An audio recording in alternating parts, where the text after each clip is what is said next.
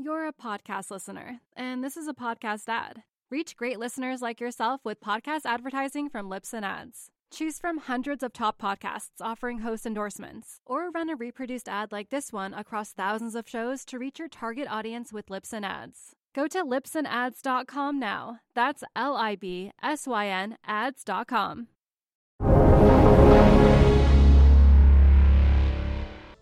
You're about to watch an exciting interview with one of the leading, what I would call the value investors of all time, GMO, the firm of Jeremy Grantham. I'm going to talk to its chief asset allocator, Ben Inker, about what's changed as a result of the pandemic.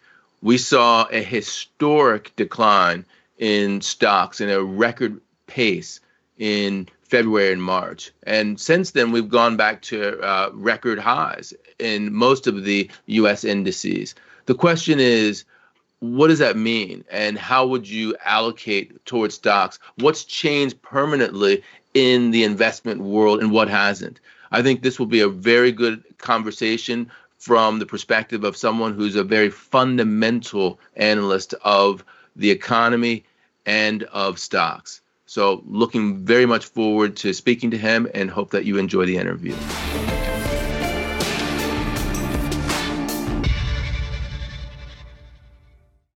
Welcome to Real Vision. I'm Ed Harrison. I am talking to Ben Inker, who is the head of asset allocation at GMO. Ben, welcome to Real Vision. Thanks very much for having me, Ed. I'm excited to talk to you. And I was telling you before, as we were just off camera, what I was going to talk about. I think GMO is a company that I've been following for quite a while. It's an asset manager, very famous because of Jeremy Grantham. And, he used to be the face of GMO, if you will. And now increasingly you're the face of GMO. So I wanted to talk to you about asset allocation at GMO and GMO overall. Maybe you can walk the viewers through what GMO is as a firm and what your team does within that. So GMO is an asset management firm. All we do is manage money for our clients, mostly institutional, but we've done somewhat more into high net worth in recent years. We manage money across stocks, bonds, and some liquid alternatives, hedge fund type strategies. And as you say, Jeremy Grantham has been famous for a number of calls over the years, whether it was the Japan bubble or the TMT internet event. That's kind of part and parcel of what we do as investors, but it's certainly not all of what we do as investors. We started out as traditional U.S. equity investors, branched out into international and then emerging and emerging debt, over the years. And one of the things we've always looked out for is situations where market prices really didn't make any sense. And one thing we have always tried to do for our clients, in addition to managing money for them, is try to give them good advice. And sometimes that advice has been, you really might want to consider avoiding this asset class because its valuations have really come out of line. And there have been a few occasions where we've done that historically. So what I do in the asset allocation team, I run a team of investors where we're first trying to put together forecasts based on the valuations of asset classes around the world. And then we put together portfolios for our clients based on those forecasts, where the various different investment teams at GMO manage the underlying stocks and bonds, and we're deciding how much should be in U.S. stocks, how much should be in emerging markets value, how much should be in TIPS, for example. While a lot of our business is people hiring us for emerging debt or U.S. high-quality stocks, frankly, it's a little bit less exciting talking to people about the fact that, hey, we've got these 40 stocks that we think are pretty interesting. You should buy them. It is kind of more newsworthy generally if we're saying, oh, my God, there's this asset class that is incredibly cheap or horribly expensive. So we tend to be in asset allocation more I don't know, media interesting than other parts of the firm. But the other parts of the firm are certainly, you know, doing very important work that we rely on. And they have, you know, their own very strong books of business as well. You're a podcast listener, and this is a podcast ad. Reach great listeners like yourself with podcast advertising from Libsyn Ads. Choose from hundreds of top podcasts offering host endorsements, or run a reproduced ad like this one across thousands of shows to reach your target audience with Libsyn Ads. Go to libsynads.com now. That's LIBSYN ads.com. Well, you're that's why I'm talking to you. You're very interesting because I was telling you, we're thinking about 6 months, or actually really it's more like 9 months into a pandemic. There are some differences, one of which are potentially asset allocations of stocks and bonds and various assets. And we're running a content campaign right now. The question is, has everything changed now that we're this far through the pandemic? And, you know, when I spoke to you on Friday, just to sort of preview what we're going to be talking about, you said, yes, there are some things that have changed. You talked about bonds, you talked about outperformance, and you also talked about non-U.S. versus U.S. Can you walk me through those three big thematics in terms of what's different now than, say, 4 months ago or 7 months ago? Well, the obvious difference between today and, you know, 7 months ago is 7 months ago, the world hadn't come to grips with the fact that this was going to be a pandemic. And so, you know, bond yields were higher. Stock markets had yet to go on this wild ride. And then a month later, we were in this very scary part of the ride, and a lot of asset prices had fallen very considerably. And now we've seen a strong rally. That strong rally has shown very strong outperformance of growth stocks versus value, along with kind of lack of relaxation in the bond markets, where at the depths of the fear, you know, bond yields hit historic lows. But they really haven't moved a lot since then. And what that is saying is that what's gone on, say, with bonds is less about an acute pandemic, oh my God, is the world falling apart, and more the investors saying, you know, we believe this is going to be a lasting change in central bank policy. And so I do think bonds are different because the yields are lower. I think we came in to 2020 with the U.S. having outperformed the rest of the world by kind of historic amounts over the last decade, growth stocks having outperformed value stocks by historic amounts. And then this year, we've seen even more. So it's not so much, oh, the world changed because of the pandemic. It is the world got even more extreme because of the pandemic. And we were talking last fall about what struck us as a really good opportunity for value stocks. And the question was, oh, is it good enough that we really want to be pounding the table the way we were in 2000? And we're saying, well, it's just not quite as extreme as it was in 2000. Now, maybe it never gets that extreme again, but we know it can. And I would say the difference between back then, a year ago, and today is, in a lot of ways, it is as extreme as it was in 2000. So we do think the value growth split has gotten to kind of extraordinary and, frankly, somewhat silly levels. And the other thing that's been really interesting in, say, the past 4 or 5 months is we've seen a lot of behavior by investors that we hadn't seen in a long time. And this is something that Jeremy Grantham, who's still active in our firm, had talked about. The U.S. market's been pretty expensive for a while. And it's tempting when the market is trading very expensive relative to its history to say, it must be a bubble. And Jeremy's contention was, well, it's an expensive market, but I'm not sure it's a bubble, because in a bubble, you see stupid speculative things happening. You see companies trading at valuations that are utterly insane. And you see things that, in retrospect, everybody will say, well, how could people have been so stupid as to do that? Right. You know, and if you look at the performance of the FAANGs, right, the FAANGs have really outperformed, but you don't look at the performance of Amazon over the past 5 years and say, how could people have been so stupid? Amazon is truly a dominant company making a lot of money. Whether it's cheap or expensive is a different matter, but it wasn't obviously stupid. Nikola was stupid. Tesla is stupid. Hertz was stupid. There's some stupid speculative stuff going on that really is different than anything we have seen really since the bubble in 2000. Yeah, very interesting commentary. I mean, there's so many ways that we can go with that. We're going to get to the bonds later, and then the U.S. versus non-U.S. later as well. But let's get to all of that. Let me see. How am I thinking about this? Because I think I was telling this to you before. When you talk about the FAANG stocks, and you talk about Amazon.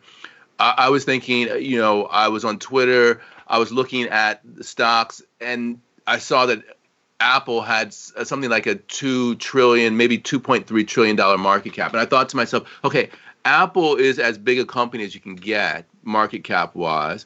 They've also had almost no growth recently. And I'm going to pay 45 times earnings for that.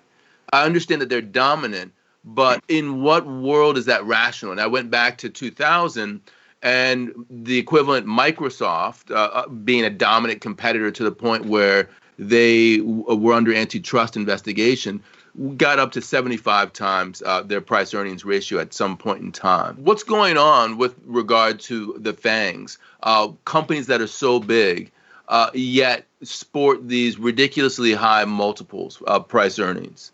It is a tricky question because in principle, you could say Amazon's PE makes sense because people are prepared to buy Amazon expecting that you'd get a return of about, let's say, 3% plus inflation, right? They're trading at 45 times earnings. If we assume there's going to be some growth over time, yeah, maybe that's kind of a 2.5 to 3% real return at constant valuations. Now, that's a lot lower than historic returns to stocks. Historically, people have thought about stocks as returning inflation plus maybe 5 or 6. But given where bond yields are and the fact that bonds, which used to deliver, let's say, inflation plus 2 or 3, are now delivering inflation less 1 or 1.5, maybe you could say, okay, 2.5%, 3% real for Apple. That's not crazy. And that's different from Microsoft in 2000 because Microsoft in 2000, well, 75 times earnings, you're talking about a 1.5% real return. And, you know, the TIPS at the time were yielding close to 4. So that just made no sense. So Apple could make sense. What concerns me is I don't think any of the people buying Apple are really using that logic.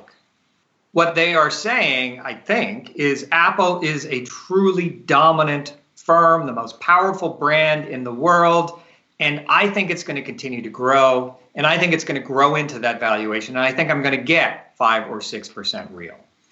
Or more. Or more. And that's where I think there may well be a problem. And some of that comes down to the fact that, as you say, Apple already has a market cap of about $2 trillion. So Apple's growth from here really is consequential. It's consequential for the economy. It's consequential for other companies. We're seeing, you know, the legal fight right now between them and Epic over Fortnite. And I think as these big dominant companies, if they were to become even more big and dominant, they get a real big target on their back from a regulation standpoint. And I think it's not that Apple is doomed or that its profits are guaranteed to plummet from here. It's more that you want to be careful about assuming a lot of growth from a company where that growth would be strongly demonstrating that they're a monopolist. So I think we see a bubble today in U.S. growth stocks. I'm not sure that the FAANGs are a bubble. They're expensive stocks, and expensive stocks are capable of going down. But I can paint a world where what they're doing makes some sense. There are other companies where there is no world I can paint where this is a rational way to be valuing the company.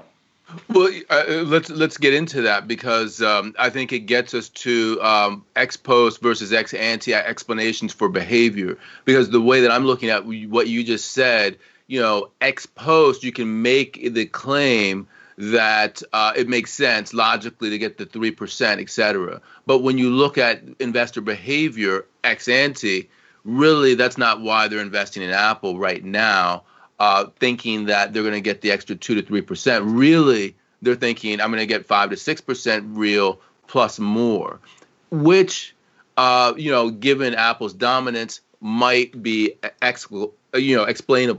But let's move into sort of the more speculative realm. Not entirely speculative, but somewhat speculative, Tesla, because you mentioned Tesla specifically.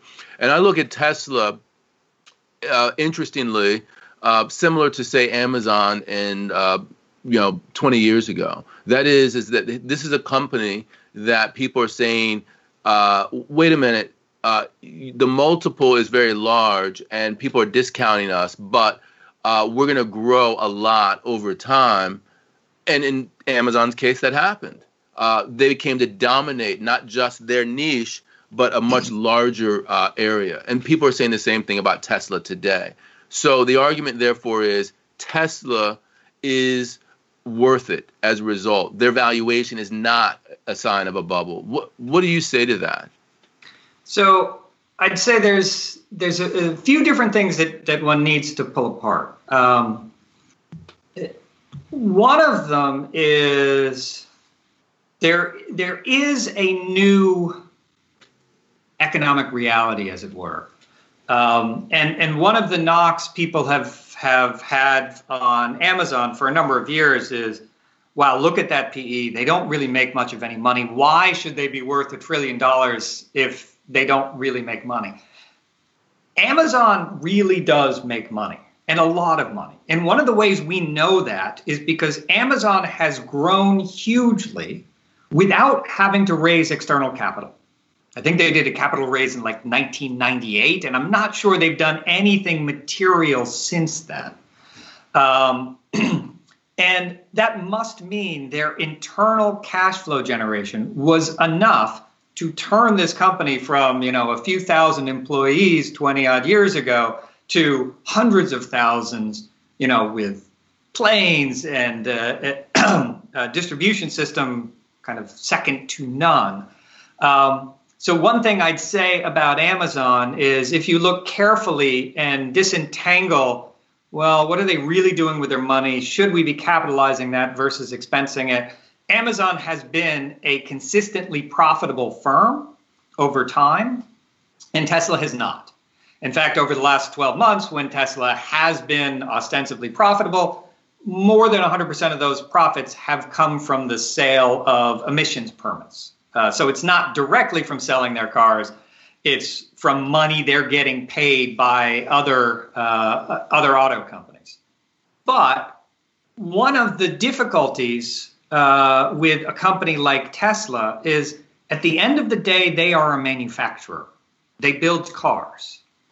The economies of scale of manufacturing, they exist, but they're not anywhere near as magical as the economies of scale of some of these kind of software-driven IT firms, where you get this kind of massive advantage, right? One of the reasons why Amazon grew was because of the information they could get from the people who visit their site, and they can understand what it is that people are doing. And frankly, they take advantage of a variety of things. It's not clear you should be allowed to both sell stuff on your own and have a dominant kind of marketplace, but let's not go there.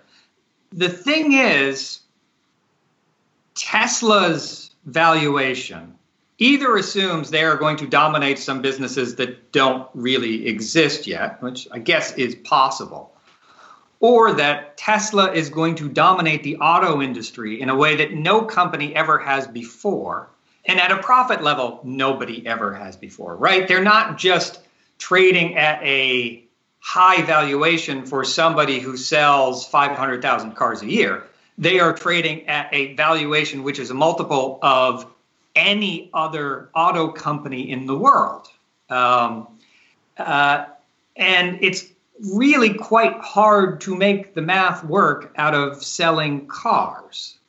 Now, if you are prepared to believe everything that Elon Musk says, it's okay, because they're not actually going to sell cars. They're going to be selling mobility as a service, and they are going to crack that, despite the fact that lots of other people have spent a lot more money on it. It's one of those issues where you have to believe both they will be able to do a whole bunch of hard things that they have not yet shown that they can do, but also other people who are attempting to do it will all fail simultaneously.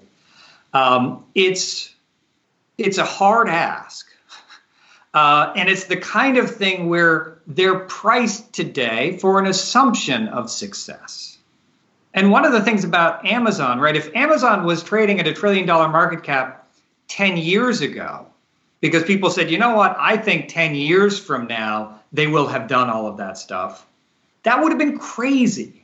It wouldn't have been crazy because they were wrong and they haven't done what they've done in the past 10 years. It's just that, man, if they pull all that off, the stock price should be stable. And what I'd say about Tesla is everything they could possibly pull off in the last 10 years, they're already priced for. So that means even if they get that, you're not going to get any return. And any disappointment relative to that, and you're going to lose a bunch of money. But what it has is a compelling narrative, strong momentum, a really interesting and newsworthy CEO, and I will freely admit, a pretty good product. I am a happy Tesla owner. It's not that I think they are a fraud. I mean, Elon Musk has said things over the years that have turned out not to be true, but one of the things about securities fraud lawsuits is they don't tend to happen until people have lost money from them. And since nobody's lost money in Tesla, there hasn't been any reason to have those lawsuits, despite the fact that he said some things that, wow, I don't know how with a straight face you could say, oh, yes, I believed this when I said it. Right. You know, when you said all of that just now, I was thinking to myself, I was thinking about bonds. I used to be a bond guy back in the day. And you were talking about bonds being the facilitator of this from a discount perspective when we talked a little bit earlier. And the way I was thinking about it was optionality because of the Amazon story that you were telling. 10 years ago, you could have said Amazon was a $1 trillion company. That would have been crazy, but it's not today. Whereas Tesla, what it is today, it's crazy to think that they could do this, even when they say that there are all these ancillary markets that we can go into where there are economies of scale and we have operating leverage and all the rest of that kind of stuff. Essentially what people are doing, because they're thinking this way, is they're buying a out of the money option, long dated, that has huge volatility, implied volatility. And we're at a stage now where doing that makes a lot of sense to people. And the question for me is why would they do that? And a lot of it has to do with if somehow I get back to the bond market and the fact that bond yields are as low as they are. This isn't a direct connection here, but this is just how I'm thinking about. I'm trying to put my arms around it. And it just sends me back to what you wrote in your Q2 GMO piece about bonds.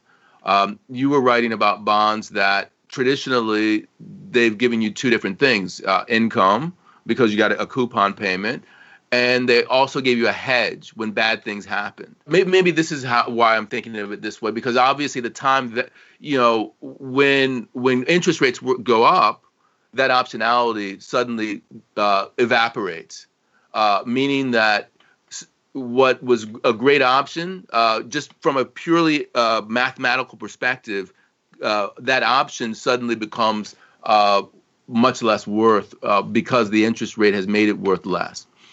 So maybe you can talk to me about these two concepts, these two concepts of the fact that we aren't getting any coupon, and at the same time, we also are not getting any hedge.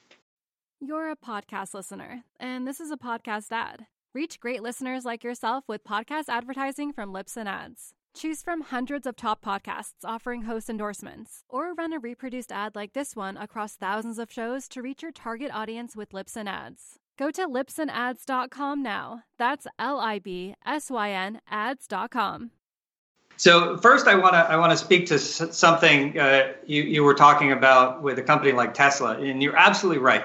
What Tesla stock is an out of the money option, and out of the money options, you know, their valuation depends on a couple of things. One of them is interest rates, but crucially, the most important one is volatility, the implied volatility.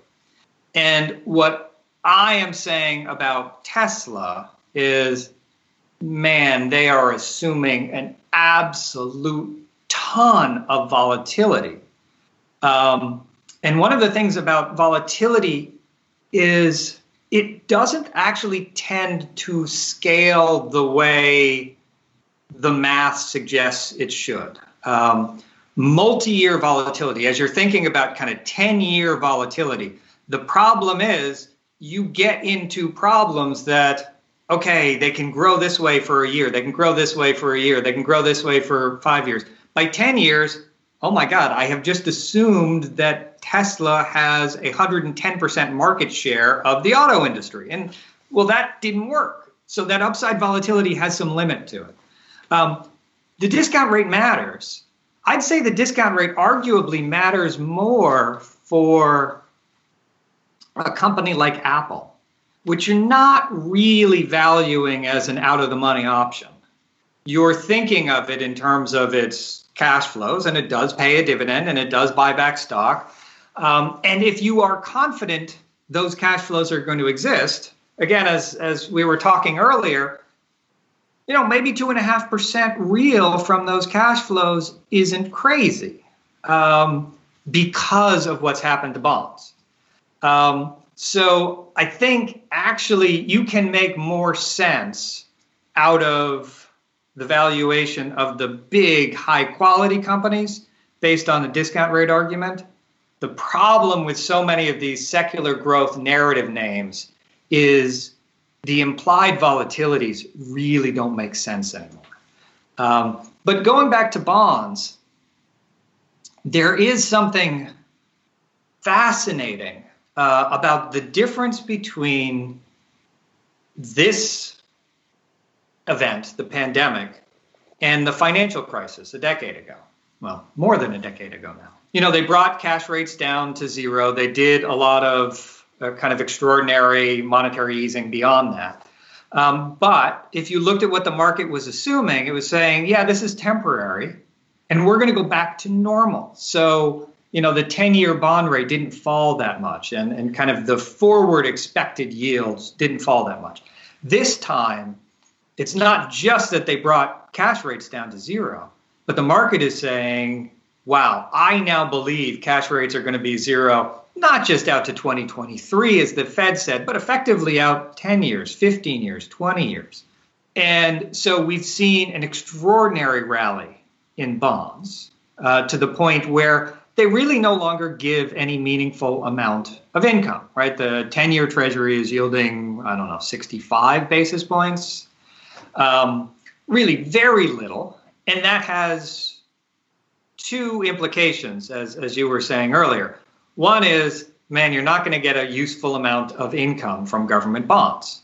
That's a problem because that was one of the key things they did for your portfolio. But the other slightly more subtle issue is if it's the case that the Federal Reserve is really unlikely to bring rates below zero, and they've said they have no interest in bringing rates below zero, there are some features of the way the financial system works in the U.S. that would actually make it really difficult to bring things materially below zero. If zero is the lower bound, the other problem for bonds today is they're not going to be able to provide the hedge that they used to. And so the hedge that I'm talking about is the fact that historically, whenever something really bad happened, bond yields fell. Right, whether that was, you know, the first Gulf War or the financial crisis or the TMT bubble or, frankly, the pandemic, bond yields have always fallen. But if we've hit the end of that, then it's an issue because those falling bond yields have always led to this really nice capital gain in the tough times. And so if you were holding something that looked like a 60-40 portfolio, those 40 points of bonds actually caused you to act as if you didn't have 60% in stocks, maybe you had 50% in stocks. So that really reduced your risk considerably, and it gave you income. Now, it doesn't really give you income, and it's not going to be able to reduce the risk in the portfolio in the same way. And we've already seen that. You know, in the U.S., the Treasury bonds did a wonderful job protecting you in February and March because there was space for cash yields to fall. In Europe and in Japan, where cash yields were already zero or negative, bonds on average, government bonds on average, lost money. So we've already seen that from a U.S. perspective, great, bonds did their job. From the standpoint of the people who already got to where we are now, they've learned, oh, damn, bonds don't do that anymore. And that's a real shame because the 60-40 portfolio was a wonderful solution. It was such a nice solution that, frankly, you didn't even have to be all that specific about what problem you were trying to solve. You know, if your aunt shows up and says, okay, what should I do with my money? You could say 60-40. You didn't have to ask her any other questions. 60-40 was a good enough solution. It's no longer a good enough solution. And that's going to make life more difficult for investors. That's a great answer, because, and it opens up a whole can of worms in terms of asset allocation, in terms of diversification outside of government bonds, et cetera. So let's go down that road with regard to, so what do you do then to get away from a 60-40 portfolio? Let me actually, as we walk down that road, put the signpost from your 7-year asset class forecast to give us a sense of how this changes and what people should be thinking about. First of all, I know that you guys release a 7-year asset class forecast, and it just came out just recently last week on your website. But the question is why 7 years and what are those forecasts telling us? So we put out those forecasts for a long time. I can remember we first started publishing them back in 1995. And the basic idea behind the forecast is, hey, let's imagine that at some point in the future, everything is valued at a historically normal valuation level. So wherever we are now, you know, we'd say, okay, 7 years from now, assume we're normal. What is the embedded return to this asset if we've got to get back to normal? And it's been one of the straightforward ways we've communicated with our clients for a long time. And it's a nice way of helping our clients understand what we think is cheap and expensive, without giving them this false sense that, and we know whether the stock market's going to go up or down next month or next quarter or next year. So to some degree, the 7-year forecast is part of the important thing here is that saying 7 years. This is not a near-term forecast. And expensive markets have a tendency to wend their way down over time, but that does not mean they can't go up before they go down. So the forecast we publish are saying, let's assume everything is priced at historically normal levels 7 years from now. what's the return we're going to get on the way? And today, in a sense, that's about as ugly as it's ever been because, you know, U.S. stocks are expensive. They've been expensive for a while, but until the last few days, they were trading at all-time highs. But even though we have seen expensive stocks before, you know, in 2000, the stock market was expensive, but bonds were cheap. And small caps were cheap. And emerging markets were cheap. So there were places to hide. In the financial crisis of 2008, everything risky was kind of expensive. But again, you could hide in cash. You could hide in tips. Today, there is no place really to hide. There are no low-risk, reasonably high-return assets out there. And when it comes to, you know, U.S. large cap stocks, we'd say, well, that's a high risk, lousy return asset. There are some high risk, pretty good return assets. We think in particular, emerging market stocks, which just haven't done that well the past 5 or 6 years, are a lot cheaper than stocks in the U.S. And in particular, value stocks in emerging are trading at the widest spreads we've ever seen. And as a result, we think they have a right to deliver kind of the 6, 7, 8% type returns, maybe even a little bit more, that people are used to from equities. So we do think there are some places you can look to invest where you're going to get the kinds of returns we've gotten in stocks in the long run, emerging markets value, international small caps. But in kind of high quality bonds, you're going to get nothing. In cash, you're going to get nothing. We think in U.S. large caps, I'm not sure you're going to get any better than nothing. Certainly if valuations come back down to historically normal levels, man, you're not going to get any return there. So the problem for the traditional portfolio is really acute and probably the worst that we've seen, at least in the, 30 years or so that we've been doing asset allocation. The good news is there are some places that are interesting. It's just not the natural places that investors think of to stick their money. Right. Hey, and I want to drill down on this. First and foremost, going back to stocks have been expensive for a long time, because I thought that was an interesting look. Let's look at this over the course of this last cycle, as well as at March and then again May and then today. And I use those dates on purpose because basically you're saying that stocks have been over this cycle expensive. Pretty much, from the depths of the financial crisis, they came back, and then they're expensive at the precipice of the pandemic. At the pandemic, though, GMO was saying after a 35% drawdown, okay, you can reallocate. We're talking about reallocation. However, already by the time that we reached May, I saw you were speaking to Barron's. You were saying, we said you can reallocate in March. Now we're already backing away from that. And then here we are, you and I, 4 months later. So walk me through this whole period with the concept of mean reversion in your mind, both from a earnings perspective and also from a price earnings multiple perspective.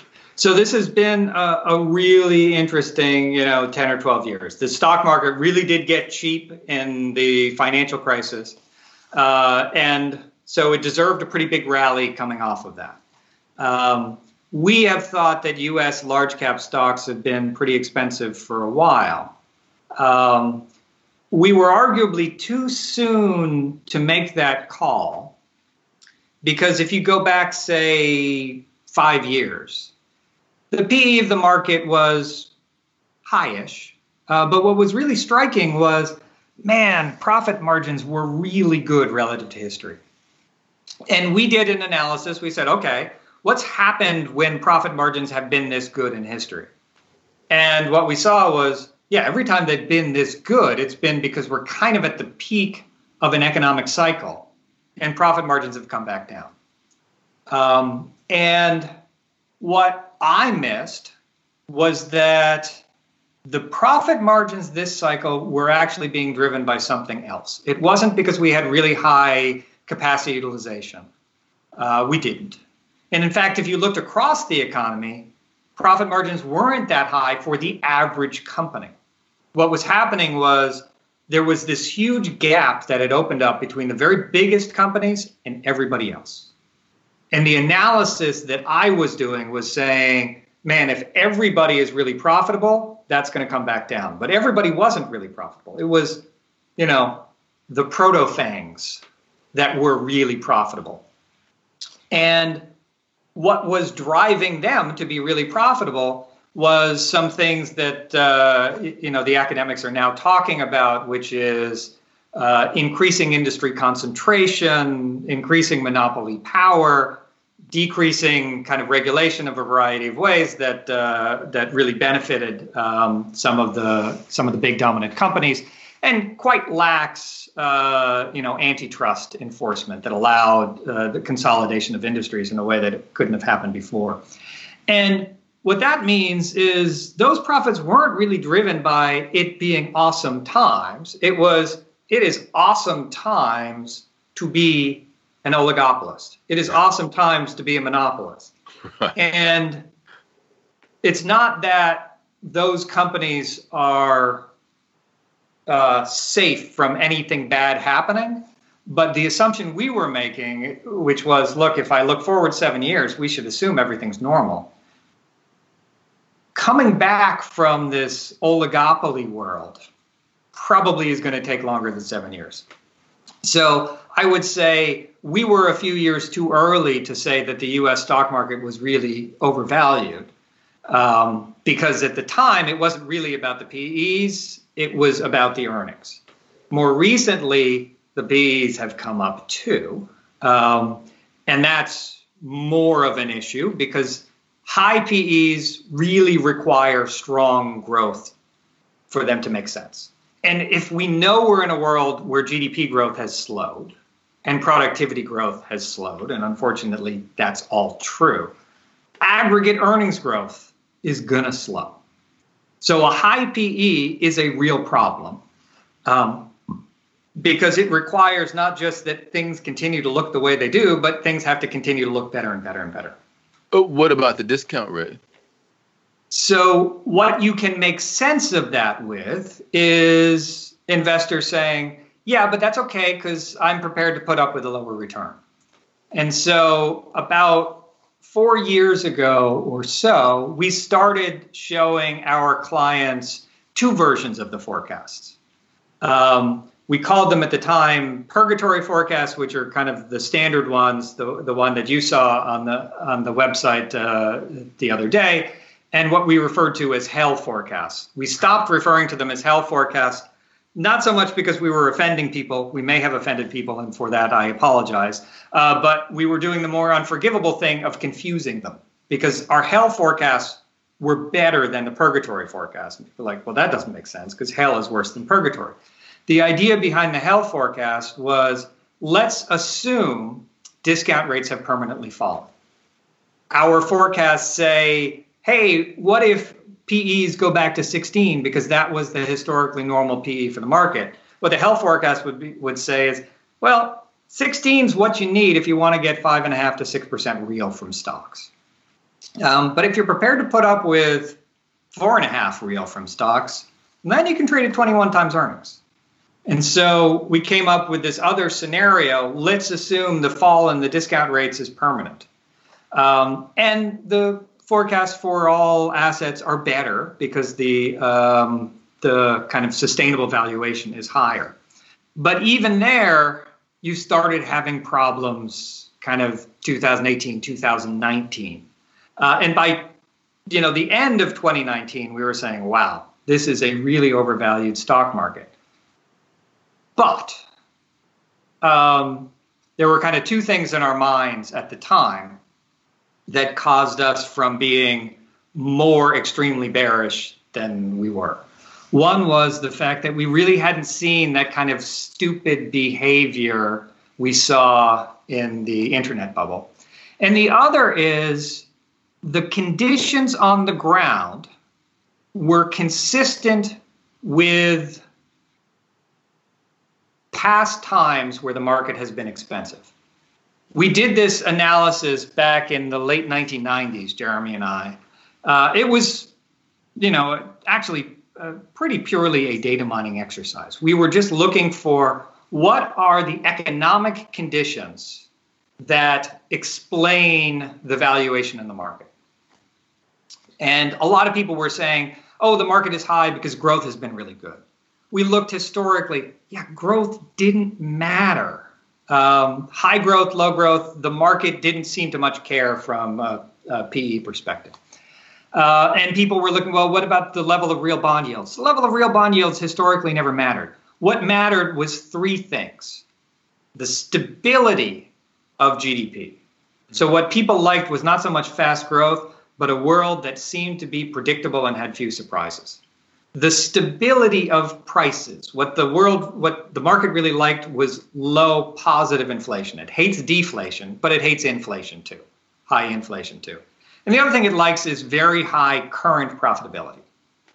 And what you could say about the world at the end of 2019 is, wow, the world looked very good through those lenses.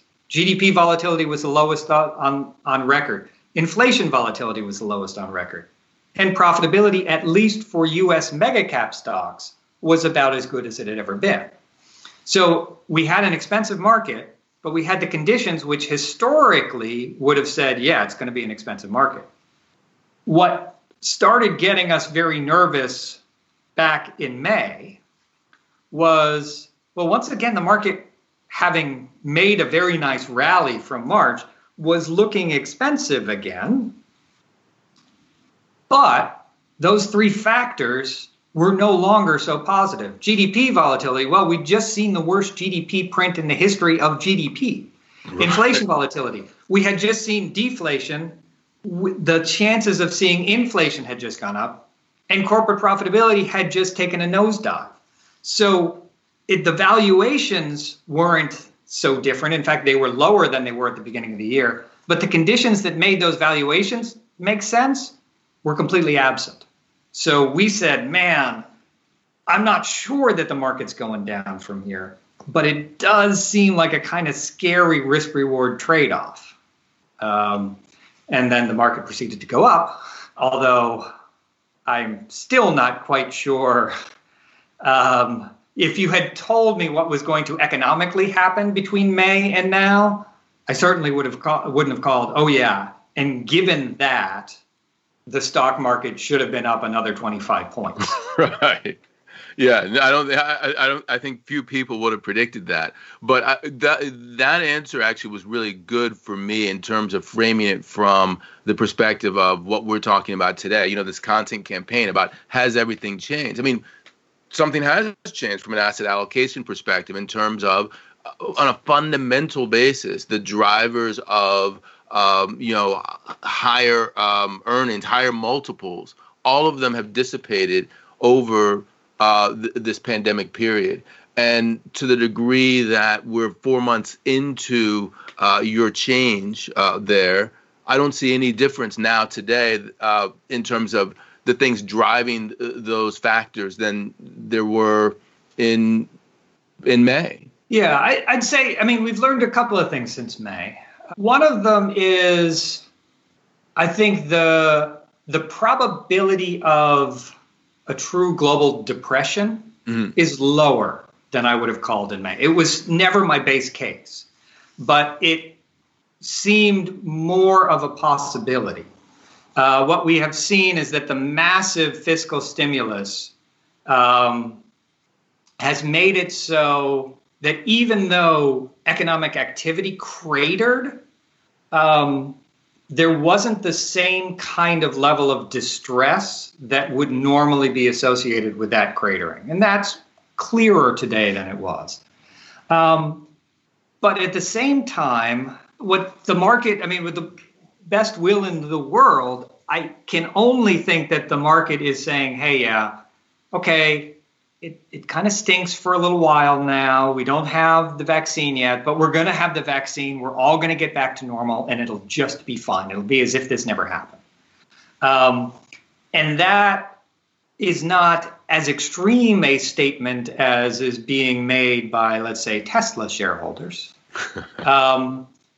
But it's still a pretty bullish take on the world today, because in addition to the fact that, you know, that vaccine may not fix everything, it is not the case that the only thing wrong with the world today is the pandemic. We do have, kind of from a global tensions perspective, the U.S. and China, the two dominant economies in the world, really seem to be at each other's throats in a way that can be very damaging.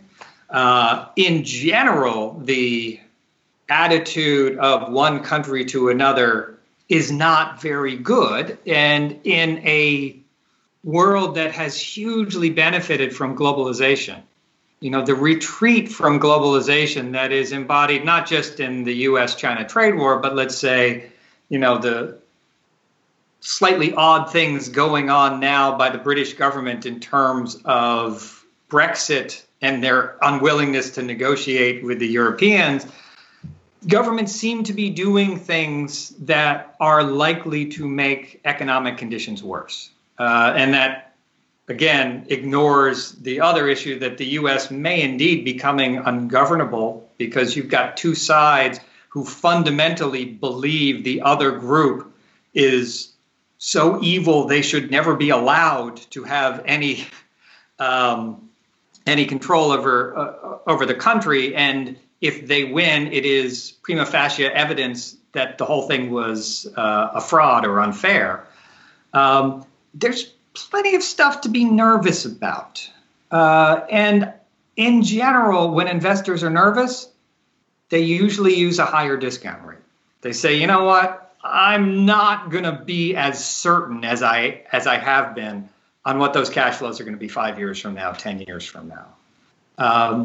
And today, man, the way you can make sense of the market is by saying, yep, they're putting that really low discount rate on those future cash flows, and they're really assuming those future cash flows are going to be there. And from my perspective, that's still kind of my base case, but I'm crossing my fingers and hoping and not so sure I want to put everything on an assumption that those cash flows are still going to be there. And I certainly don't want to put the lowest discount rate in history on those uncertain cash flows. Right. I mean, that makes a lot of sense. And you know, as you said that, what was going through my mind was that takes us through a lot of the first two parts of what's changed that you told me on Friday in terms of bonds, and also in terms of, I would say, growth versus value and the outperformance there. The one thing that we haven't hit on as much is the U.S. versus the non-U.S. And the way that I would posit it to start the conversation is, I had a conversation with an investor. He is at a private investment company in Germany, Philipp von Dran. He was telling me that, you know, look, when you reweight the European indices in the exact same way that you weight the U.S. in terms of the IT, the technology weighting, magically the weight of the PE ratios, the differential goes away. So when you think about that in terms of, you know, is the U.S. expensive? Should I re-weight? Should I reallocate away from the U.S., U.S. large cap in particular, U.S. large cap growth? The answer would be no. What do you think about the concept of re-weighting the indices for IT and what it tells you about valuations? Yeah, I think that is a useful exercise to do, but it's a trickier one than it seems to be. And in this particular case, we've done that reweighting. And it turns out you can either make Europe look like it's trading at similar valuations to the U.S., or you can make the U.S. look like it's trading at a huge premium to Europe.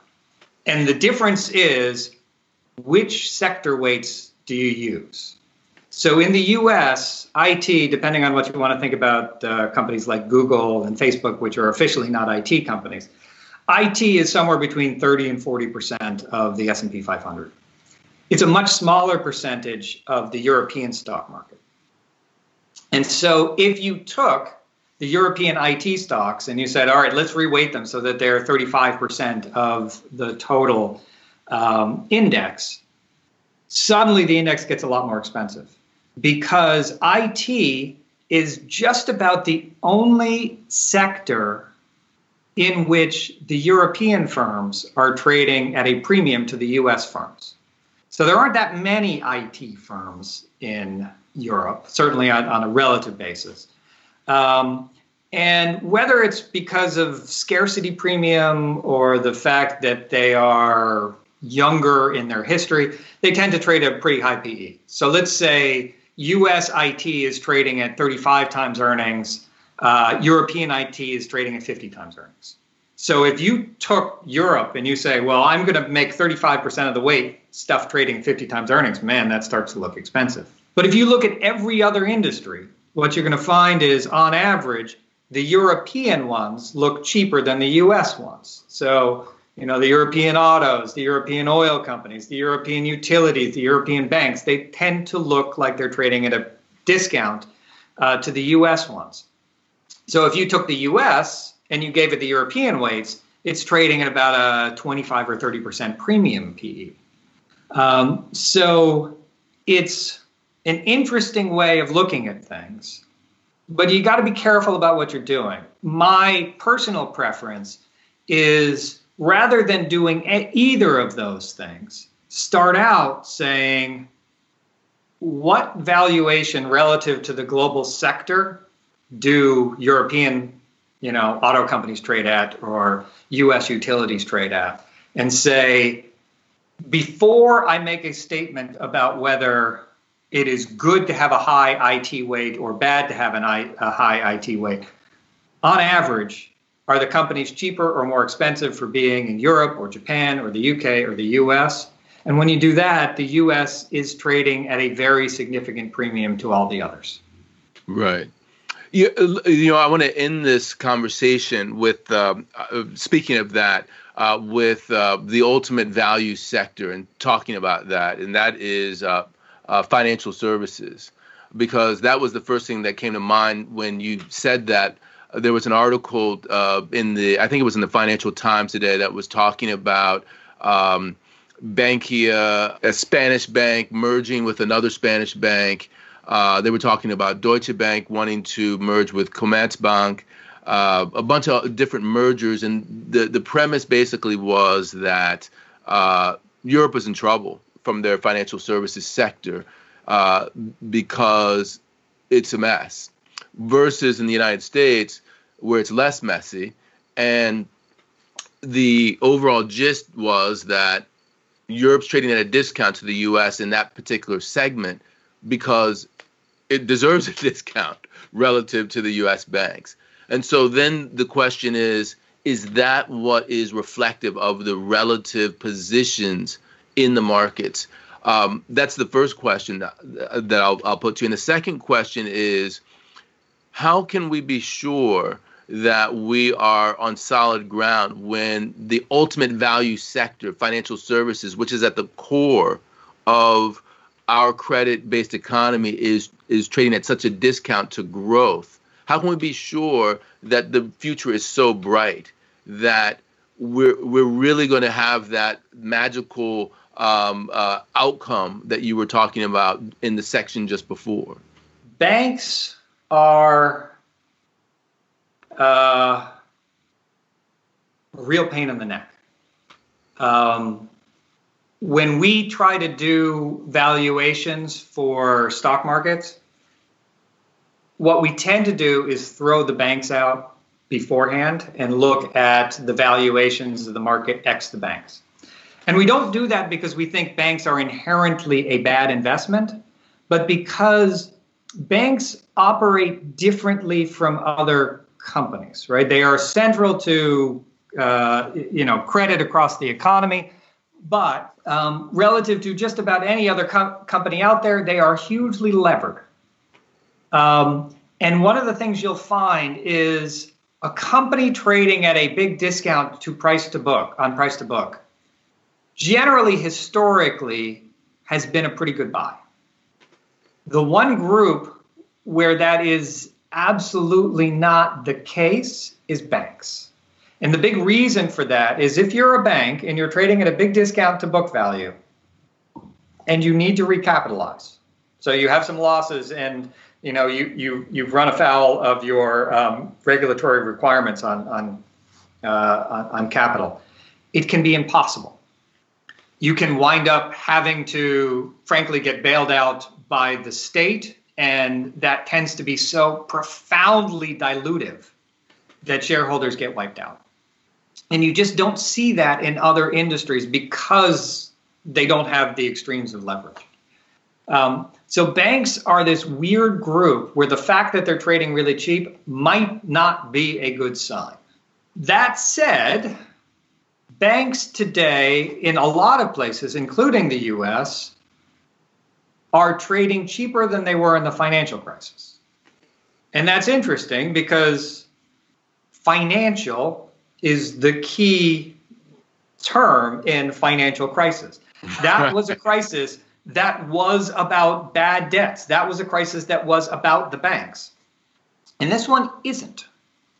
And so while I'm not sure exactly how well European banks are going to do, or Japanese banks are going to, or frankly, US banks are going to do, the world is pricing them as if bad stuff's going to happen, worse stuff that happened in the financial crisis.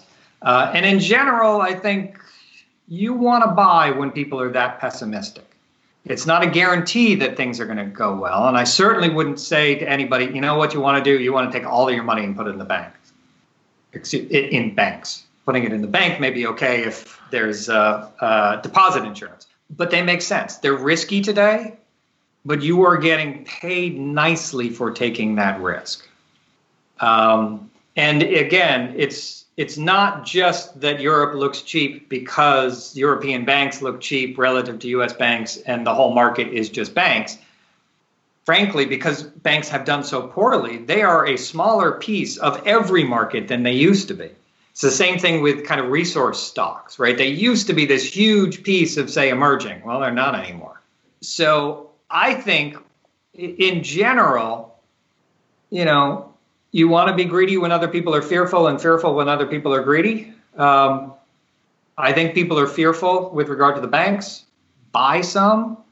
I'd buy a diversified pool of them. I'd probably want to buy relatively high quality ones that do seem to have good underlying profitability. But there's something to be said, the industry of banking isn't going to disappear.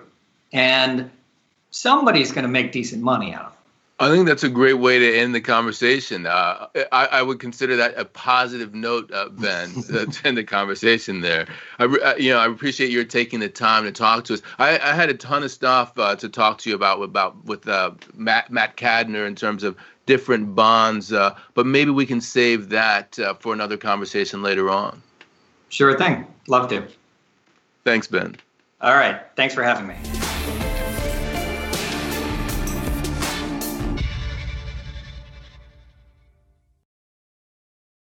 You're a podcast listener, and this is a podcast ad. Reach great listeners like yourself with podcast advertising from Libsyn Ads. Choose from hundreds of top podcasts offering host endorsements, or run a reproduced ad like this one across thousands of shows to reach your target audience with Libsyn Ads. Go to libsynads.com now. That's LIBSYN ads.com.